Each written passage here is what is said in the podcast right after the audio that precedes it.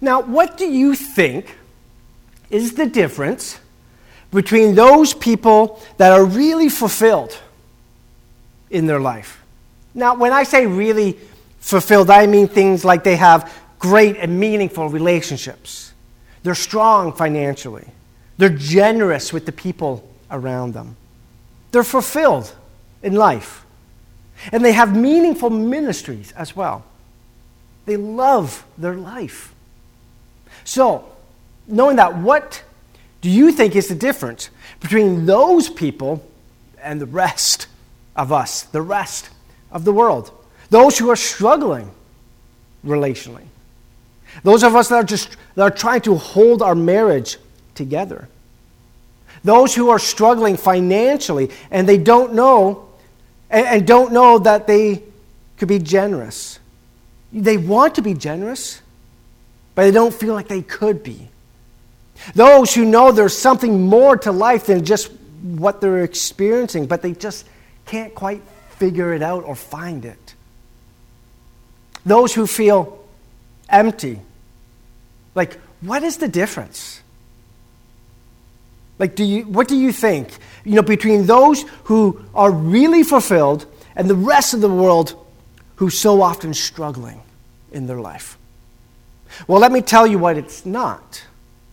It's not what a lot of people think it is. The difference is not their intelligence. The difference is not their talent. It's not even their appearance. Because we've all seen smart people who are miserable, right?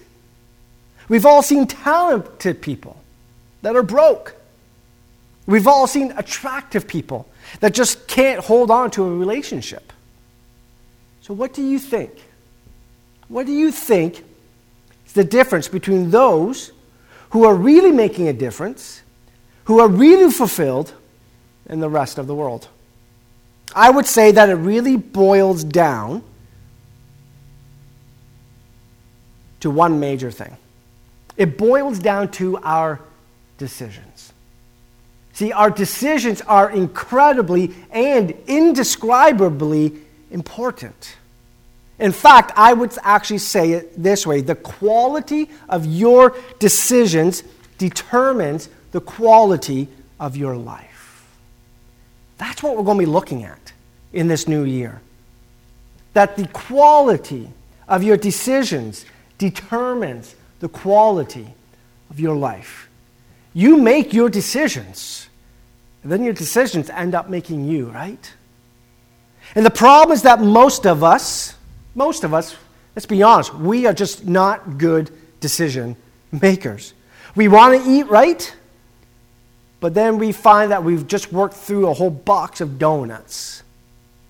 We want to be wise with our money, but then we innocently walk into Costco wanting one thing, and then we leave with close to $1,000 worth of stuff that we can't afford. We want to be wise with our words, but we decide to say things that we end up regretting. We want to do the right thing, but we make decisions to do the wrong thing. We want to love the people around us. But unfortunately, sometimes our decisions end up hurting the people we love most. We want to be good decision makers, but the problem is that most of us just really aren't. I don't mean to take, don't take that as, as an insult, because I'm including myself in that as well. And let me tell you the first time that I finally realized that I wasn't a good decision maker. Do you want to hear this? And I know probably you, most of you say yes, I want to know because I want to finally figure out why you're so messed up. Now, the first time I realized I wasn't the greatest decision maker wasn't when I was walking and taking a hike down in the Niagara Whirlpool area. If you, if you don't know much about the Niagara Whirlpool, I encourage you to Google it. It's a fierce thing. It really is. The, the water down there, the rapids, is just stuff that you you just don't see. And even me hiking around and walking in an area I shouldn't and slipping and falling in, I, even in that experience, I didn't feel I was a bad decision maker. I remember later on in those same whirlpool area and in the Niagara Rapids, which some claim is the most fierce and dangerous set of rapids in the world, that I decided with Lisa that I would go swimming in those rapids. Now, we were in an eddy, but literally feet away from that fierce current. None of those decisions I made made me realize, man, maybe I'm not the best decision maker. Here it is. I remember, um, I remember hanging out with my friends, and we were at my place, and then we were going to go to my friend's place, and we said, let's go get a movie. So we went to Blockbuster, which was right down the street from us, looked at the thousands and thousands of options there.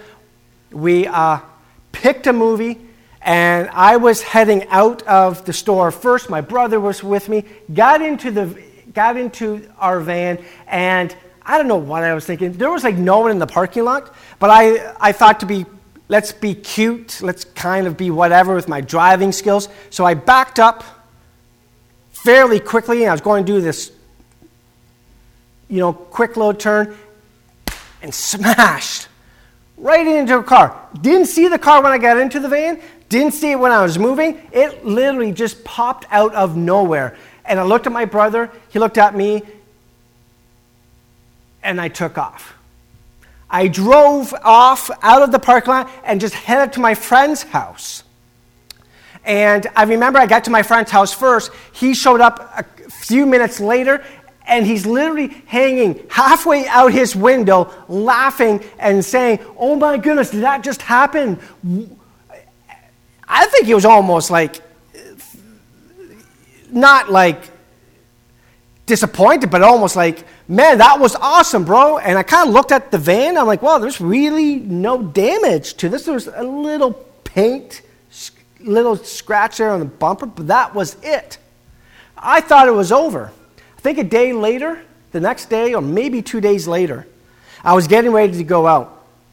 Um, oh, did I mention that the vehicle I was driving, I probably shouldn't have been driving? Well, I know I definitely wasn't allowed to drive. It was a rental that my parents had, and I definitely wasn't in the rental agreement, and I definitely shouldn't have been driving that um, I think I forget to that, mention that. I'm up in my room, and my brother comes into my room, and he has this look on his face like, he's like, oh, this is going to be an awesome experience. He's like, oh, guess who's here? I'm like, what? There's a cop downstairs outside talking to dad. And he laughed and walked out of my room knowing exactly why he was there. And my life flashed before my eyes. And I, I, I grabbed like a a big study Bible I had or a concordance thinking that that was going to make it look any better. And then, and then the dreaded words from my mom and my dad calling me come downstairs. Coming downstairs, the police officer standing there. He looks at me, I look at him, and he knew. And, and I said, Yeah, that's what happened. Um, and let's just say I don't remember much the few days after that. In that situation, not even when I hit that car, the situation happened when I locked eyes with that officer. I'm like, man, I am a horrible decision maker. You make these decisions, and sometimes these decisions end up making you. And that is where, that is the scenario that I realized maybe we're not good decision makers. Have you ever done something that you regret? You maybe made a dumb decision. What we're going to be look, doing over these next several weeks is we're going to be talking about the power of our decisions. And I want to start with answering this question Why is it that we struggle to make good decisions? Why? Why do we want to do the right thing but yet end up doing the wrong thing? I'm going to give you a long intro today. And then we're going to look at a lot of God's word in the upcoming weeks.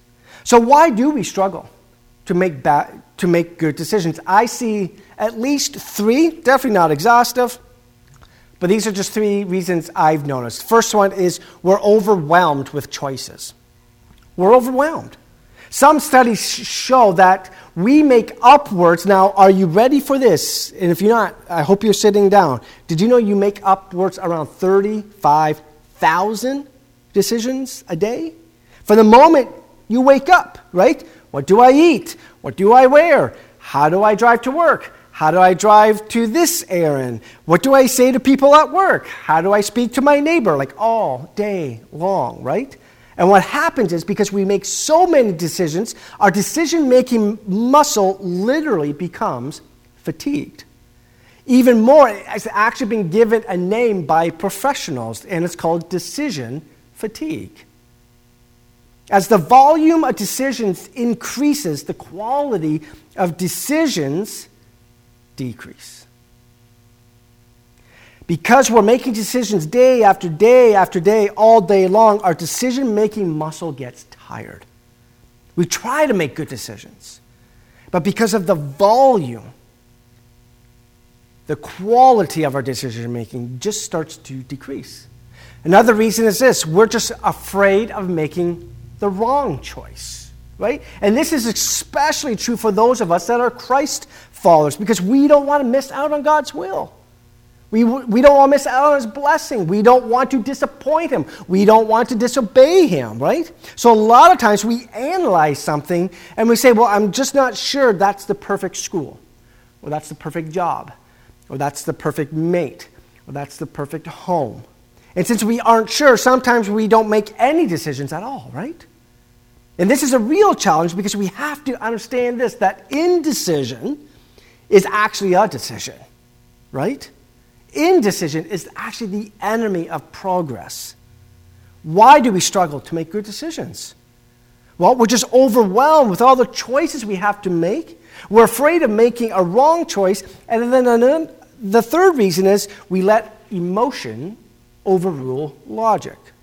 And this is, I think, where many of us struggle, and our decision making process starts to break down here we let emotion overrule logic. Which is really interesting because on some decisions we may spend way too much time analyzing it, right? And it could be that new car. I remember when we got when we were looking for our new car, I researched and I researched and I researched it, right? We do that.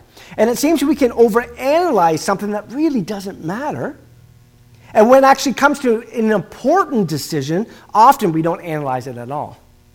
And, and in those important decisions, a lot of times our default is we just allow our emotions to go, take over and react in the moment. And you know how this plays out, right? Your kid or your grandkid upsets you. Logic says, just be patient with them. Just be patient. But emotion says, you got to stand up and you got to yell as loud as you can at them, right? Or you have some unexpected temptation and your logic says, that's dangerous. Stay away from it. But your emotion steps in and says, let's party. This is awesome.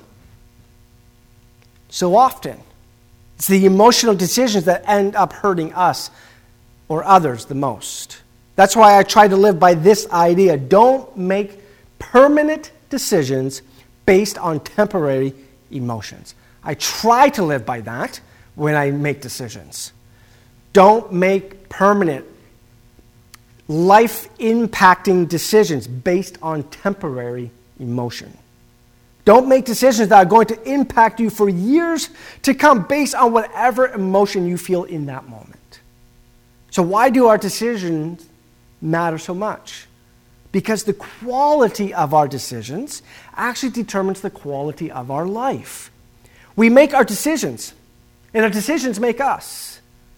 I know, a long intro to the theme that we're actually going to be studying for the next several weeks. And one of the best ways to live a forward looking, people loving, God glorifying life is to, decide, is to decide before what you will do later. And one of the best spiritual tools you can do and you can use is to decide now what you want to do later. There is power in choosing ahead of time before you're actually in the moment. Our goal, with God's help, as followers of Christ is to ask God to help us make some pre decisions, to decide ahead of time of what we're going to do in the future so that we make sure we honor God when we have decisions to make. And I love what Proverbs 16 says about this. And this is kind of where we're going here with this verse. This is a solid verse for what we're going to be looking at over these next six weeks. Proverbs 6, 16, verse 3, it says this it says, Commit to the Lord whatever you do. Commit. You want to predetermine. You want to predecide whatever you do. If you're married, commit your marriage. If you're parenting, commit your parenting and your children to the Lord. If you're making financial decisions, commit your finances to the Lord. If you're making relational or friendship or what to wear or even what to eat type of decisions, commit it. It says commit everything to the Lord. And the scripture tells us if you do that, this is what will happen. And He, God, will establish your plans. When you seek Him first and His kingdom, His righteousness, Jesus said, then everything else will be added unto you. So when we commit to the Lord, and there's no better time than to do it right now, at the very beginning of a new year, when we commit our entire year to the Lord and seek Him for our decisions, we, He will help give us plans so we can actually pre-decide, predetermine what we will do later and make those decisions now. Here's how it will play out in our lives this coming year and beyond. With God's help, we're going to determine our course of action before the moment of decision. And it's going to look something like this. When faced with blank, whatever that situation is, whatever that moment is, when, when faced with blank, I have predetermined to act like this. So when I'm faced with this scenario, I have predetermined this is going to be my course of action. Whenever faced with this scenario, whatever it could be, you know, should I look at that website? Should I buy that extra whatever? Should I reach out to this person? Should I respond? Should I yell? Whenever I'm faced with this scenario, I have predetermined, I have decided ahead of time to take this action. See, we decide ahead of time with God's help by the truth of His Word what we'll do in any given situation. If you know you have a problem, for instance, if you ever know if you know you have a problem with impulse buying and you go and you like go into Walmart or you go into somewhere else and say, "Oh my goodness, it must be God's will. Look at everything is 10% off." God obviously wants me to buy it all. You're going to say, "Whenever I'm tempted to make an impulse purchase, I have already predetermined I will wait 3 days before I buy something." That's what that is going to look like, right?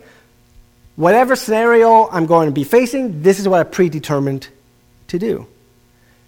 When you're always worried about something and you know anything could go wrong, you're going to be predetermined in that moment that I'm the moment that I start to worry, instead of going to people and complaining about it or going to other stuff, um, it could be drugs, it could be alcohol, it could be food, whatever, I'm going to immediately go to God. I've decided ahead of time when I start to worry, I will go to God. I will pray to God. I will take my burdens and I will cast them onto Him.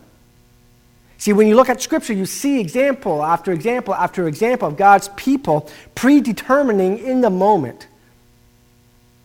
Let me just give you a couple examples. In Ruth, chapter 1, Ruth made a very strong commitment to Naomi, and she decided ahead of time, she predetermined that whatever happens, no matter where you go, I'm going with you. Your people will be my people. Your God will be my God. In Daniel, Daniel was the king of predecision. He and his friends were taken essentially hostage to a foreign land. And it says this in Daniel 1 8 it says, But Daniel resolved not to defile himself with the royal food and wine. He didn't wait until he got into the dining room to make the decision. He had already predetermined because of my faithfulness to God, I won't be weak in a future moment. I've already decided I'm going to honor God in this. Why? Because he knew who and what he valued. So I want to ask you this here today. As you, you move into this new year with the perfect chance to honor God, here's the question I want you to wrestle with What do you value? What do you value? What's the most important thing or things to you?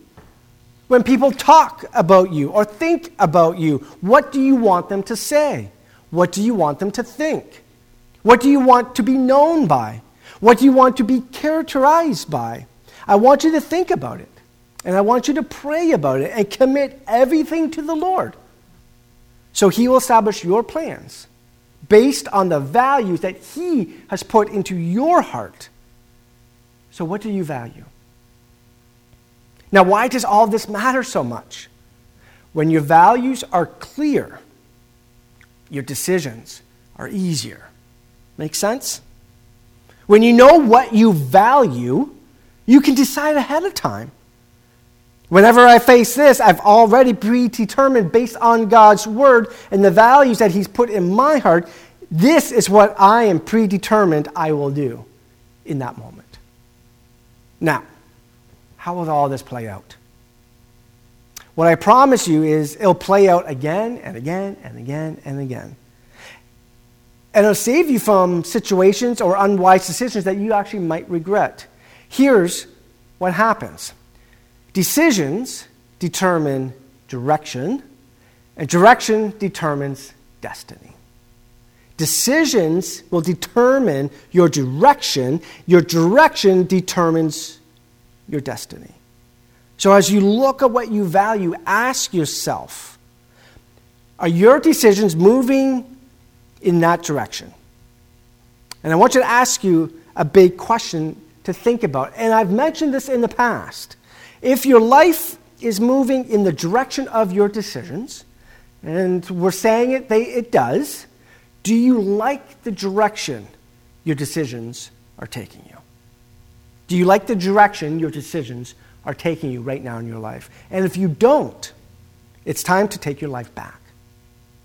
It's time to predetermine to do something different. So, why is all this important? If I can be real with you, because I've, I've noticed at least six negative qualities about me. And truthfully, as a pastor, most of these qualities are true about most of you as well. So, what do I know? Well, I know that I'm inconsistent. In many ways, I am consistent. And I value that. And I know in, the, in many ways I am. And I want to be consistent. And I start off doing the right thing, but sometimes I get tired. And I end up doing the wrong thing.